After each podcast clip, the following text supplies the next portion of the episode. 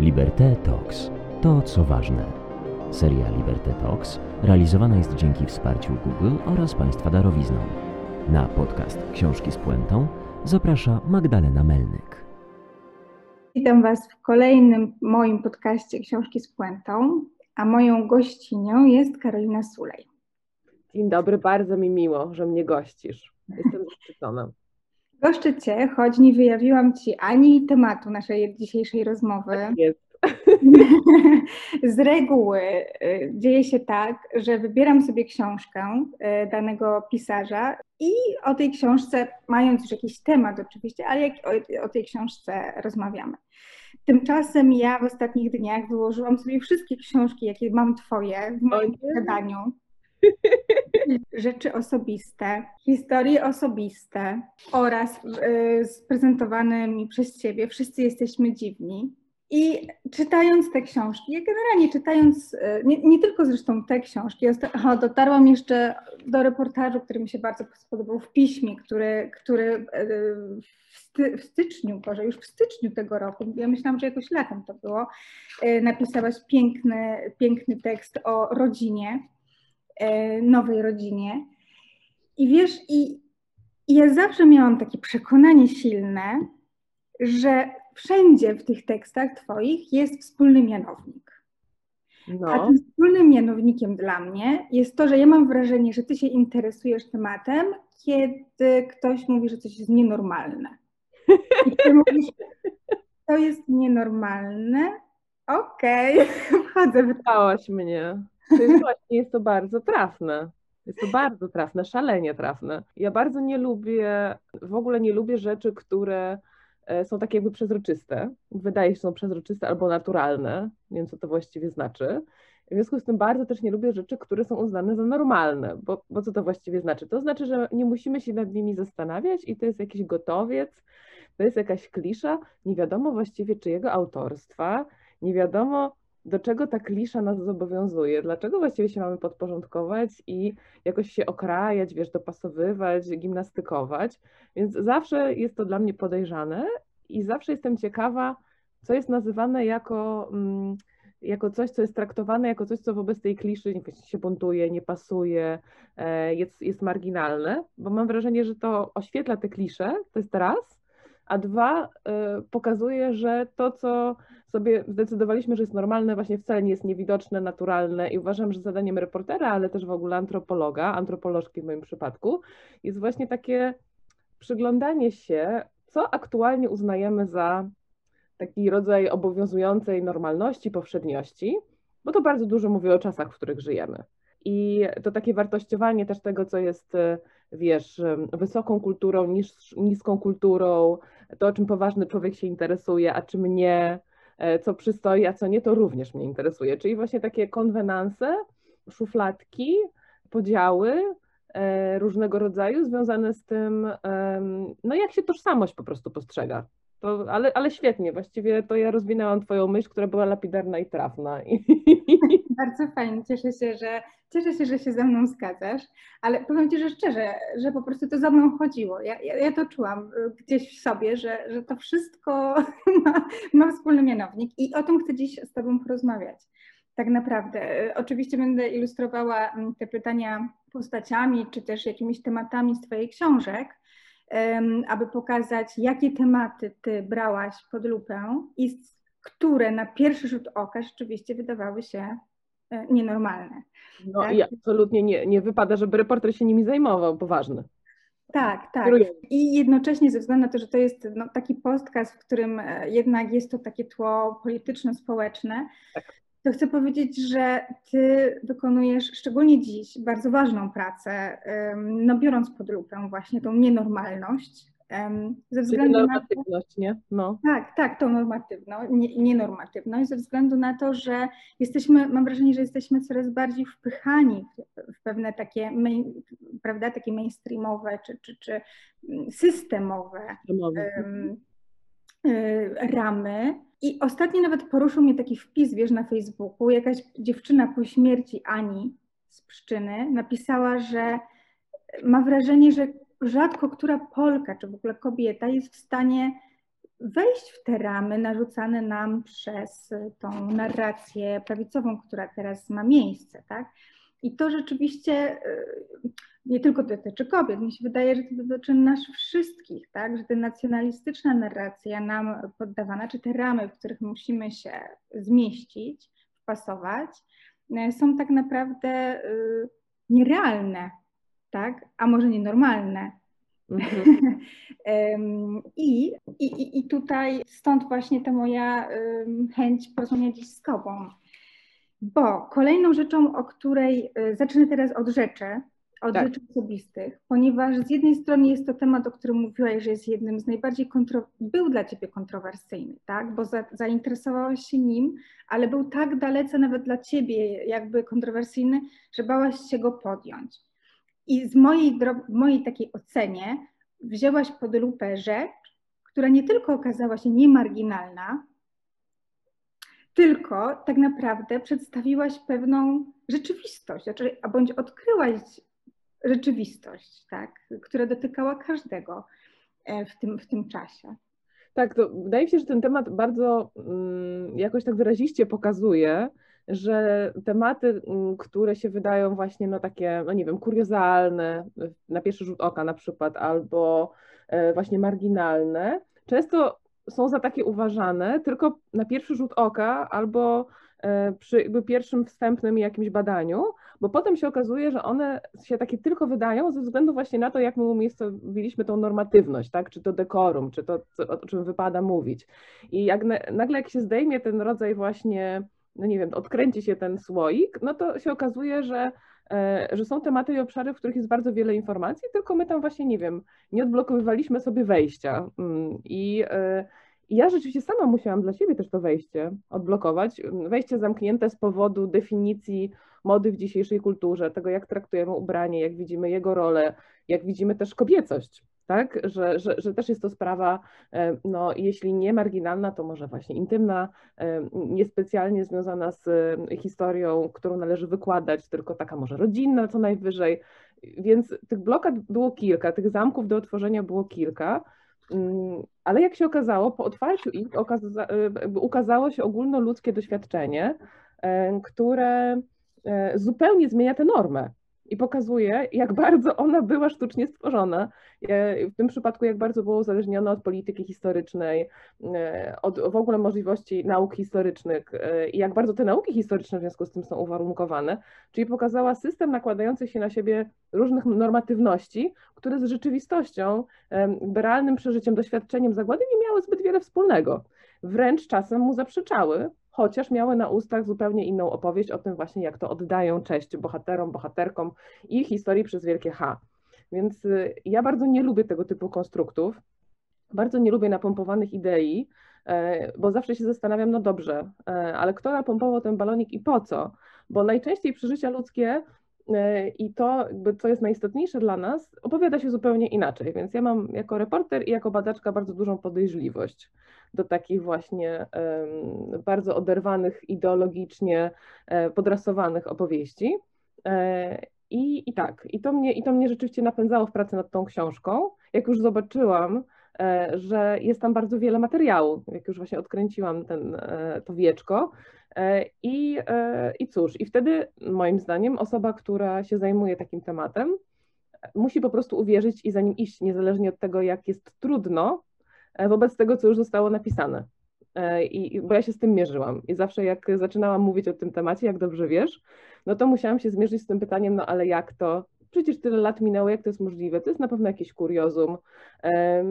I, e, I najtrudniejsze dla mnie było nie zmaganie się właśnie z materiałem, którego było mnóstwo i o którym wiedziałam, że jest, jest konkretny, jest zewsząd, tylko właśnie z tym, jak bardzo trudne dla osoby, która chce opowiedzieć historię, czy to jest reporter, czy badacz, czy dziennikarz, E, są nagromadzone uprzedzenia, przyzwyczajenia, stereotypy, e, właśnie różnego rodzaju jakieś ideologiczne klisze. A w Polsce jest teraz tego bardzo wiele. E, to lata dookoła po prostu wszędzie.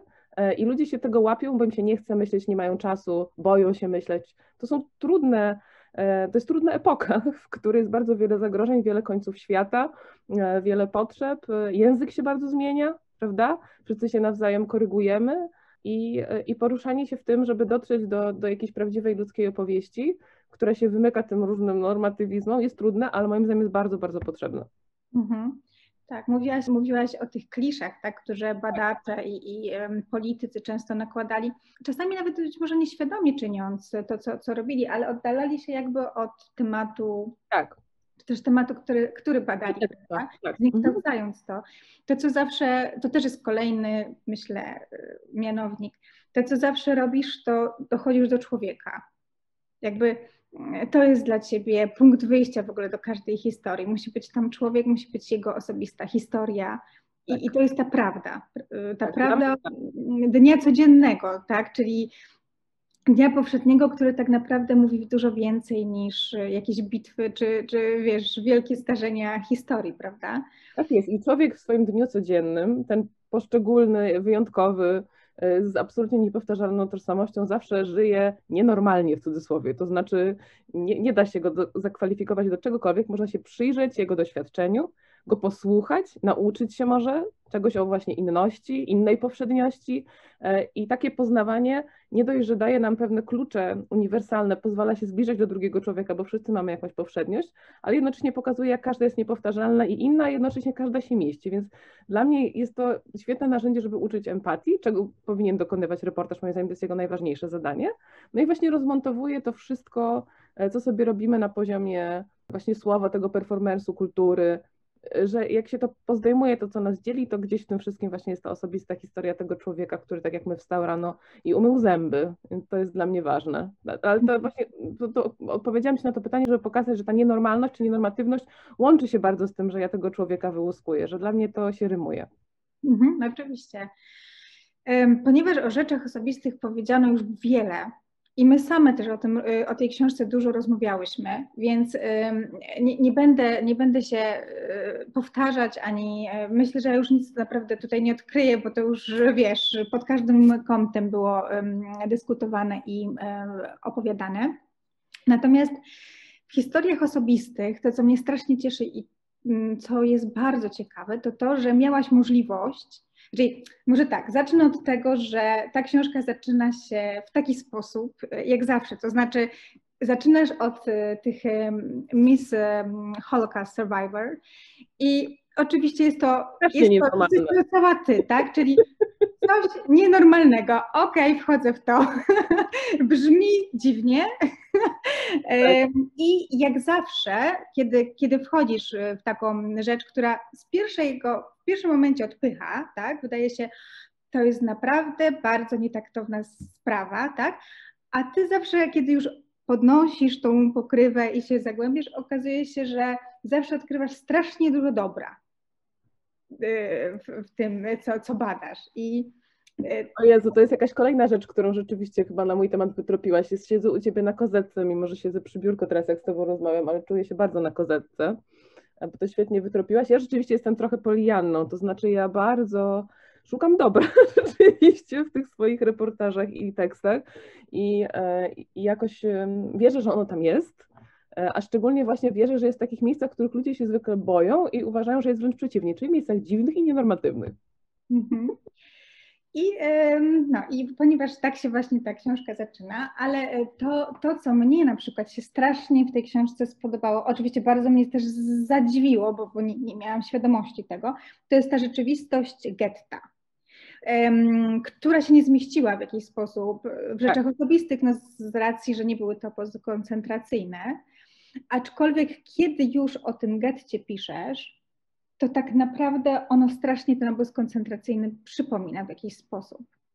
To jest ciekawe, że jak się od drugiej strony teraz te, te książki wydały w pewnym sensie, tak najpierw opowieść o obozach koncentracyjnych i zagłady, a potem o gettach, to ja sama zauważyłam te podobieństwa, bo wcześniej, ponieważ badałam od drugiej strony, czyli najpierw zajmowałam się gettami, a potem obozami, to dla mnie była to jakaś gradacja ja się mierzyłam z tym tematem, jeszcze zastanawiałam się, jakie pytania mogę zadać i dopiero teraz to mi się połączyło w pewien rodzaj opresji, która no, która już tam była, jakby, że to nie jest tak, że to było trochę trudniejsze życie, normalne w cudzysłowie i, i, i jakiś pozór tego, że, e, że no dajemy radę, że nie, że to było równie straszliwe e, i że te wszystkie mechanizmy psychologiczne związane z posługiwaniem się rzeczami, systemową udręką, związaną z pracą, że to się powtarza. I starałam się wyłuskać takie mm, sytuacje z GET, które to pokazują. Na przykład y, dla mnie absolutnie przejmująca i przerażająca sytuacja, w której jako osoba, która pracuje przymusowo w warsztacie wyrabiając ubrania, szyjąc je, kożuchy na przykład, potem jesteś zmuszony, zmuszona do bycia modelem tych ubrań, ktoś ci robi zdjęcia, żeby potem te ubrania dobrze sprzedać, żeby się spodobały w Rzeszy. E, no to jest taki rodzaj udręki psychicznej związanej z ubraniem, która się potem w obozach powtarza na różne sposoby. To znaczy nie, nie taka dokładnie sama, ale pokazuje, że, e, no, że już te mechanizmy były obecne mm, właśnie w gettach, te, te, które potem się, się w obozach nasiliły, z depersonalizacji, właśnie wyśmiania, wyszydzenia przede wszystkim, bo mam wrażenie, że ten mechanizm e, umykał bardzo często, a, a tutaj ubiór go bardzo bardzo podkreśla, bo to jest właśnie to działanie na tożsamości. Jest też bardzo podobny proces, który opisujesz e, w obozach, czyli w rzeczach osobistych i później on się powtarza w tych gettach, które ja zauważyłam. To mhm. znaczy z jednej strony duża potrzeba zachowania nie wiem, jakiegoś godnego wyglądu, czy atrakcyjnego wyglądu, ale z drugiej strony nigdy nie można było popaść w pewną przesadę to znaczy stać się zbyt zauważalnym, tak? tak jest. Można było wyglądać dobrze, czyli nie jako ofiara, tak? To też broniło, to było tym pancerzem, prawda? Ale z drugiej strony jednak zbyt jakiś e, intensywny kolor, czy, czy zbyt e, ekstrawagancki dodatek mógł spowodować no, tą karę no, w postaci śmierci, tak? No bo w getcie, w getcie ludzie mogli po prostu ginąć y, w każdym momencie. Tak Oczywiście plus y, jakby taki rodzaj ubioru, zbyt ekstrawagancki, czy powiedzmy taki w cudzysłowie bogaty, no pokazywał też, że no jest się mm, być może kolaborującą jednostką, tak, mm. że, że się wywyższa ponad te szare masy, więc rzeczywiście tak jak w, w obozach, mam nadzieję, co mi się udało pokazać, tak jak i w gettach, e, no, no te, te różne takie mm, gry, które ludzie, w które między sobą grają ludzie, e, jak żeby zacytować Erika Berny, jest, y, no, że jest to skomplikowana e, sieć, tak? że, że ubranie może pomóc i że może właśnie budować wspólnotę nawet, właśnie pomagać się zbuntować, e, właśnie pokazywać ten rodzaj jednostkowości wobec tego umasowienia jako ofiary. Natomiast no, trzeba też uważać i, i ludzie sobie nawzajem mówią, co uważają za przesadę, tak? I mhm. chronią się nawzajem. Jest to piękna opowieść, którą chyba miałaś na myśli mamy e, Janiny Bauman, e, która, która ją poucza, żeby się nie ubierała zbyt jaskrawo w czerwoną sukienkę, bo wtedy ją dostrzeże śmierć, w cudzysłowie, oficer, który może ją zastrzelić, ale na poziomie metafory właśnie śmierć może do niej przyjść, bo ją zauważy.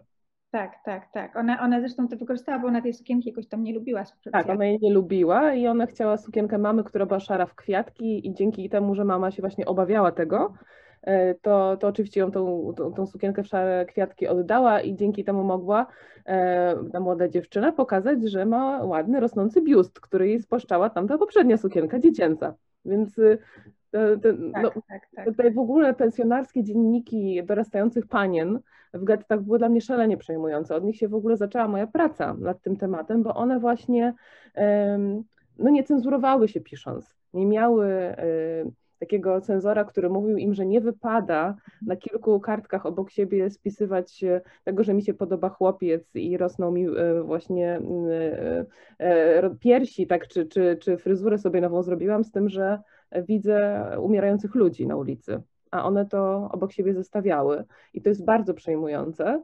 E, no tylko właśnie to ciekawe, mm, wielokrotnie analizowane były te wspomnienia, przecież chociażby Zima o poranku, e, tak, czy, e, czy, czy, czy inne wspomnienia, o których, no, które analizowałam, które się w historiach osobistych znajdują, one były w obiegu. One, ja ich nie wydobyłam z zakurzonych archiwów, tylko po prostu te fragmenty o życiu E, tak, o cielesności, o tej dziewczęcości, nawet nie kobiecości, było pomijane jako takie, no właśnie, nie wiem, nieważne, albo może właśnie cenzurowane. A tymczasem to tylko działa jako całość. Życie no wobec. Ym, takie właśnie nienormatywne, tak? No nie wypada takich rzeczy pisać, a tym bardziej ich publikować. Tak. Dokładnie.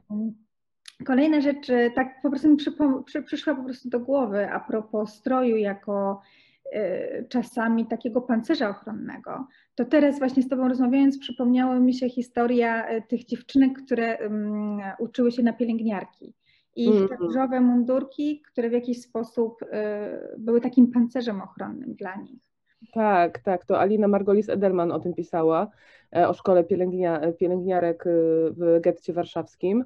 E, i one same w ogóle, nawet jakby już jakby tam i wtedy zauważały, że ten strój taki schludny i taki jasny jest tak niezwykłym zjawiskiem, właśnie tak, tak dziwnym, niepasującym, surrealistycznym na ulicach getta, że nikt się nie waży ich dotknąć, że one były takimi zjawami trochę w tym, w tym mieście, ale też to miało bardzo realne konsekwencje. To znaczy, że rodzice robili wszystko, żeby ich córki, ich dziewczynki koniecznie tam pracowały, tam się uczyły, bo, bo mieli wrażenie, że w ten sposób dają im alibi, dają im e, taki rodzaj glejtu na, na przeżycie.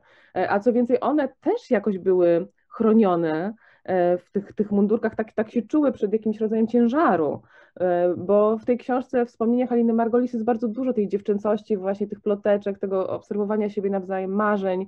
To jest przejmujące, no ale kończą się one tym, że niestety ten strój nie obronił ich przed śmiercią i większość e, przyjaciółek ówczesnych e, Aliny niestety zmarło.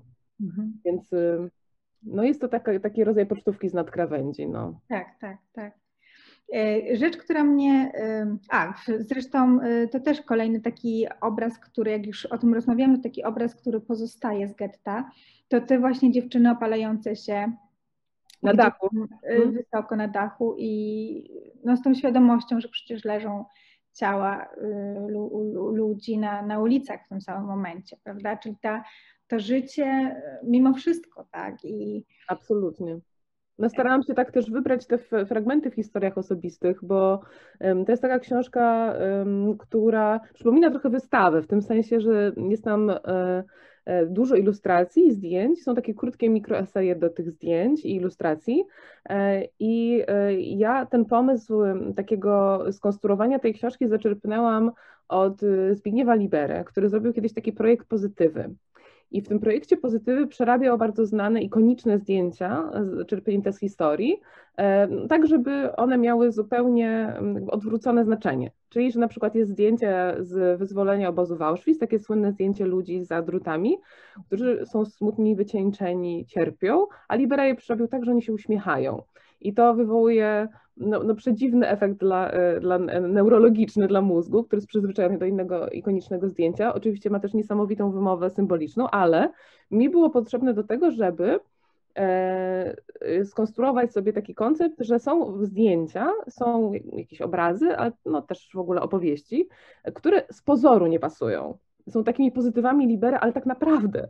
E, I, I starałam się znaleźć takie zdjęcia do historii osobistych, które na pierwszy rzut oka bez podpisu no w ogóle nie odsyłają do tej wojennej rzeczywistości. Na przykład właśnie jest zdjęcie w tej książce młodych dziewczyn, które właśnie zdały maturę i opalają się na plaży w getcie. To po pierwsze w ogóle najpierw trzeba sobie uzmysłowić, że była takowa, mhm. E, a po drugie, że w ogóle mogły mieć taki pomysł, żeby, e, żeby w takiej sytuacji historycznej założyć kostiumy, cieszyć się, uśmiechnąć do aparatu i zrobić sobie zdjęcie. E, I dlaczego? I wiele jest takich fotografii i nie tylko. Mm, I starałam się ten mechanizm myślenia o historii pokazać w tej książce. Wiadomo, że nie pokażę wszystkich tych drobinek, które e, wchodzą w konflikt z tą główną narracją i, mm, i są e, jakimiś klinami w te, e, w te, w te, te, te, te mechanizmy historii włożonymi, ale chciałam pokazać, że to nie jest wszystko takie proste, jak nam się wydaje. I że, i że właśnie to życie, mimo wszystko, to nie jest coś, co należy ukryć, schować w archiwum, e, nie dotykać się nie wypada, tylko że my z tego powinniśmy czerpać siłę i lekcje właśnie e, i że nie przyglądanie się tym momentom, no e, w pewnym sensie w ogóle zaburza myślenie o historii w całości, że musimy się odważyć, żeby się zastanowić, czym to życie było. Skoro ktoś nie dość, że odważył się tak żyć, to jeszcze to uwiecznił, udokumentował, opisał i nam zostawił. Mhm. Wydaje mi się, że to jest w ogóle y, ciężka praca tą, którą ty robisz, tak? Bo, bo, bo my też przyzwyczajamy się do tej narracji, która panuje i, i gdzieś w głowach stwierdzamy, dobra, to te emocje czy te wspomnienia, one są mniej ważne i bardzo często o nich zapominamy, tak? Ja pamiętam, jak właśnie rozmawiałam z moimi babciami na temat wojny, zresztą często o tym e, rozmawiałyśmy. No mówił, no, no życie, żyło się, tak? A ty Mhm. musisz w to wejść. Po prostu musisz zacząć zadawać konkretne pytania i, i, i rozwinąć tą myśl, bo one często po prostu te wszystkie wspomnienia są gdzieś tam zwinięte, kompletnie nieużywane, prawda? Tak, tak, no bo, bo też nikt nie zadawał tych pytań, no to się ich nie używa, prawda? Bo wszystkich interesuje raczej no, ta rzeczywistość wojenna, tak jak sobie nauczyliśmy się ją wyobrażać, tak? Czyli właśnie jakieś e, dramatyczne zdarzenia, no właśnie im więcej grozy, jakby tym, tym bardziej to jest jakoś tam godne opowieści albo jakiegoś uhonorowania. No jesteśmy ludźmi, którzy chcą żyć z innymi i się z nimi skomunikować, więc pewnym sensie mówimy sobie rzeczy, które chcemy przyjąć i, i, i opowiedzieć, usłyszeć, tak? Które są jakoś komfortowe. A, a te opowieści nie były komfortowe, więc się nimi nie dzielono, plus były bardzo silnie zanurzone w ciele i w emocji, a, a takie um, rejony, no nie, nie chce się w nie tak człowiek zapuszczać z chęcią, szczególnie jak one są nieuzdrowione, nieprzepracowane, traumatyczne, a przecież no, nikt nie fundował terapii e, i uzdrowienia osobom, które przeżyły wojnę, wręcz przeciwnie, był im zafundowany PRL i kolejne postwojenne, traumatyczne lata. E, więc wiele osób, które wojnę przeżyło, no, no nie dzieliło się tą historią, po pierwsze dlatego, że to było często niebezpieczne politycznie, e, po drugie kompletnie niezrozumiałe dla e, współczesnych, e, chciało też chronić swoich potomnych, nie było specjalistów, na, którzy się tym, tym, tematem mogli zająć, więc bardzo było wiele tych grodzi, które te, te, te historie jakby trzymały zwi, zwinięte. Ja teraz przeprowadzam drugą część wywiadów dla Muzeum Powstania Warszawskiego z osobami, które właśnie są potomkami powstańców i powstanek warszawskich e, i, i też słyszę, w jaki sposób te historie w rodzinie krążyły, a raczej nie krążyły, jak tak się wydobywały czasem, jak się trzeba było domyślić, zajrzeć do biblioteczki dziadka czy babci, podsłuchać jakąś rozmowę. I, a, a, a czasem było tak, że po prostu jedynym śladem tej traumy było budzenie się z krzykiem w nocy tego starszego pana czy pani. Więc y, wydaje mi się, że, y, że rzeczywiście z tym życiem w czasie wojny jest tak, że ono było tak ważne i tak trudne, a dla nas jest tak jakby odległe przez to, że żadna narracje właściwie, których, w których siedzimy, nam tego nie przybliżają, że, no, że rzeczywiście jest to wymagająca praca, żeby się tam dobić. Aczkolwiek jak już ona się wydarzy, mam wrażenie, że jest szalenie uzdrawiająca i jako ten impertynencki reporter, wychodząc od osoby, której się ośmieliłam zadać takie pytanie, mam wrażenie, że nie tylko mnie to coś dało, ale też tej osobie, że coś tu się jednak dobrego zadziało na poziomie tego uzdrawiania właśnie, mimo że po wielu, wielu latach. Mhm.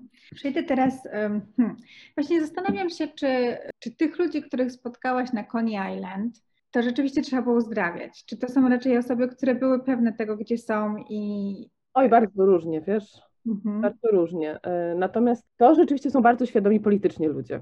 I też tego nikt nie powiedział o osobach, które pracują w wesołym miasteczku, tak, dają ludziom rozrywkę. Cóż to jest interesującego, można by zapytać. A moim zdaniem są najbardziej radykalnie świadome tego, czym jest wykluczenie, czym jest stygmatyzacja, jakby czym jest nienormatywność właśnie osoby, jakie ja poznałam w życiu i potrafią tym co więcej grać i nie piszą na ten temat naukowych dysertacji, ale po prostu to robią bo to są aktorzy, to są cyrkowcy, to są performerzy, to są artyści i oni chcą z, tym, z tą wiadomością o tym, czym jest normatywność, inność i jak ją oswajać, nie, nie chcą docierać do wyrafinowanej publiczności, wiesz, z nowojorskiej galerii, teatru czy seminarium, tylko chcą docierać do takiego najprostszego, powiedzmy w cudzysłowie, oczywiście nie ma czegoś takiego, tak, obywatela, który przychodzi na Coney Island, żeby się przejechać kolejką i zjeść hot doga.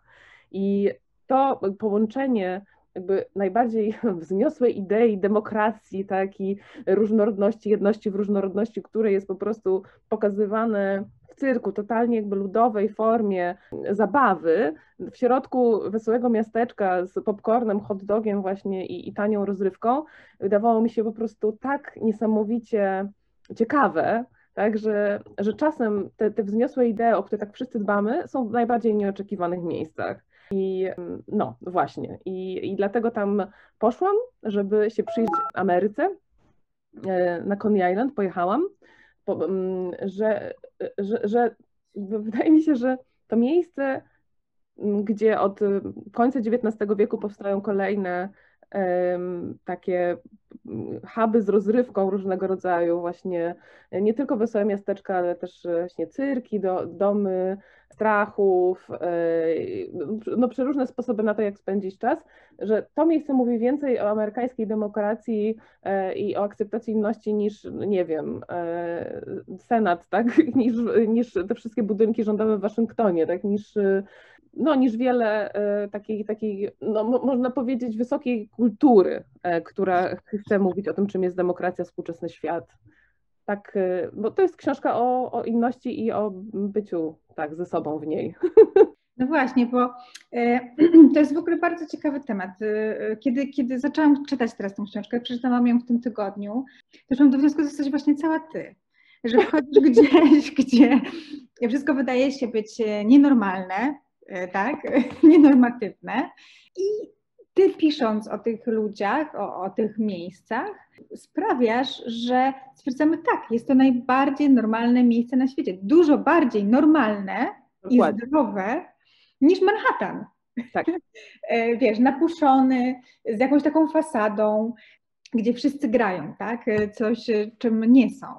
Y, to ego, mówisz, tak? Że Manhattan tak. jest tym ego, tak? A, a Coney Island jest tym id. Tak. I, I, to jest, y, to jest właśnie, wydaje mi się, że to jest twój taki, wiesz, charakterystyczny rys y, w tym, tym co, co robisz i jak to robisz. No to jest trochę jak w tej teorii symulakrów, także jakby, że bardziej prawdziwe jest to, co, co się wydaje bardzo sztuczne. I ja, no właśnie, tak jak powiedziałam na samym początku, nie lubię tego, co się właśnie wydaje tak naturalne i takie komilfo i takie e, właśnie zgodne z konwencją i bardzo nie lubię snobizmu, bardzo nie lubię wartościowania właśnie w kulturze, to jest fe, a to jest cacy, tym się zajmujemy a, a, tego nie dotykamy, no bo po co, bo to jakieś tam dla prostaków jest, to po co to analizować. No właśnie antropologia mówi, że nie ma czegoś takiego i, i można najwyżej się zapytać, a dlaczego uważasz, że ktoś jest prostakiem i to jest interesujące. Więc, więc ja e, się zaciekawiłam tym miejscem, bo to jest super ciekawe, wiesz, jak o tym pomyślisz. Przez ponad 100 lat utrzymuje się pewien rodzaj sztuki, opowieści, sztuki ludowej, na którą pędzą masy y, i tam przeżywają pewien rodzaj konfrontacji z czymś zupełnie obcym. Właśnie jak mówią e, osoby, które pracują nad tymi sztukami, e, bo to jest cały koncept, że coś jest albo obrzydliwe, albo e, przerażające, albo straszliwie zabawne, albo, albo właśnie odpychające. No wszystkie tam te emocje, które czujemy jak widzimy coś obcego, innego, nieznanego. No to to wszystko, na to wszystko ludzie pędzą do tego cyrku, do tego side showu, żeby to przeżyć, żeby się z tym skonfrontować. To jest super terapeutyczne. E, I wychodzą e, rozbawieni, jacyś po katarzis pewnego rodzaju, oswojeni i postawieni przed pewnego rodzaju lustrem, które sprawia, że też sobie mogą się przyjrzeć i zobaczyć, że dobrze, no to może we mnie też jest jakiś taki pierwiastek, ja już się tego mniej boję. E, więc to jest taka robota, którą robią edukatorzy, NGOsy, politycy na całym świecie, a ona się dzieje tutaj w tej przestrzeni jakby ciemnej sali, gdzie ludzie sobie wkładają przedmioty do nosa i e, zjadają balony, wiesz, żonglują ogniem, tak, i, i prezentują swoją, e, uskuteczniają, jakby to powiedziała polska celebrytka, już nie pamiętam jak ona się nazywa, promocję brzydoty, tak, i, i tego typu działania.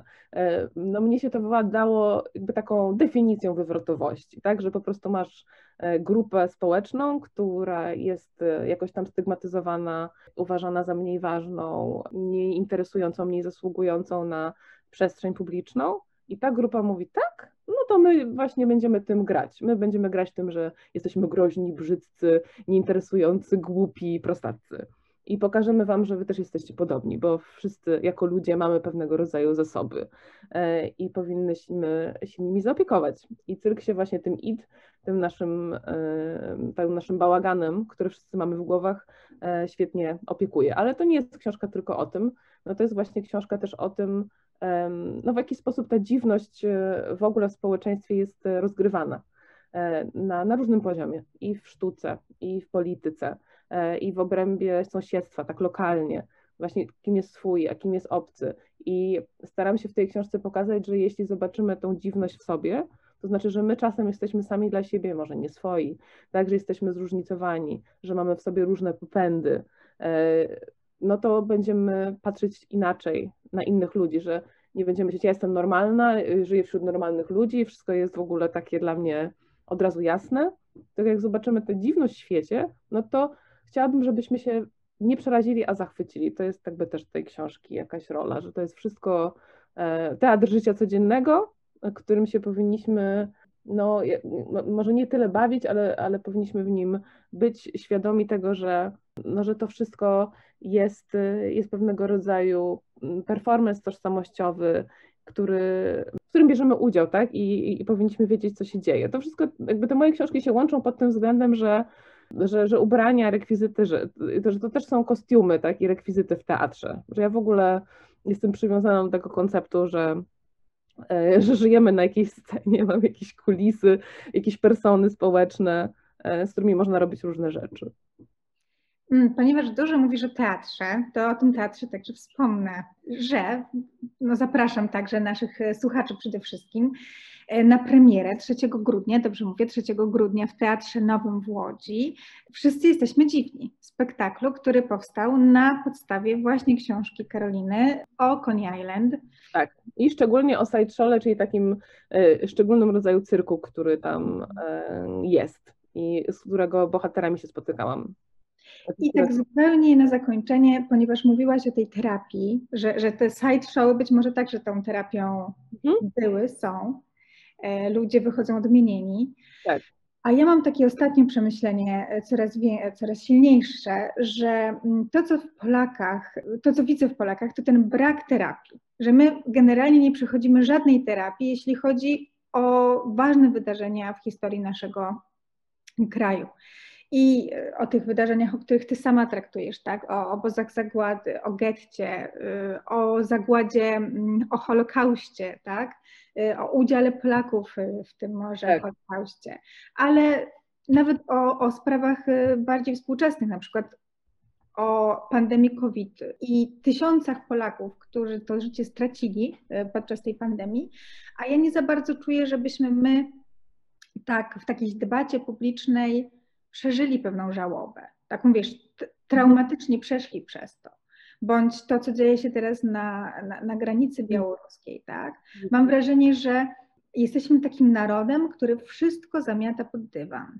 Nie, nie wiem, czy to tak widzisz. Absolutnie, absolutnie tak to widzę i, i co więcej, to nie chodzi o to, że ja jestem taka mądra, tylko że wiele osób, z którymi miałam szczęście rozmawiać albo w, w życiu poznać, mi tę teorię potwierdzały, i na przykład do wysokich obcasów to można sobie ten wywiad przeczytać i bardzo polecam. Rozmawiałam z Wiolą Davy, badaczką i psychoanalityczką, autorką książki Rape a History of Shame, która analizuje zespół stresu pourazowego, który powstaje w wyniku gwałtu, bardzo specyficzny, bardziej specyficzny niż PTSD, takie wojenne po prostu.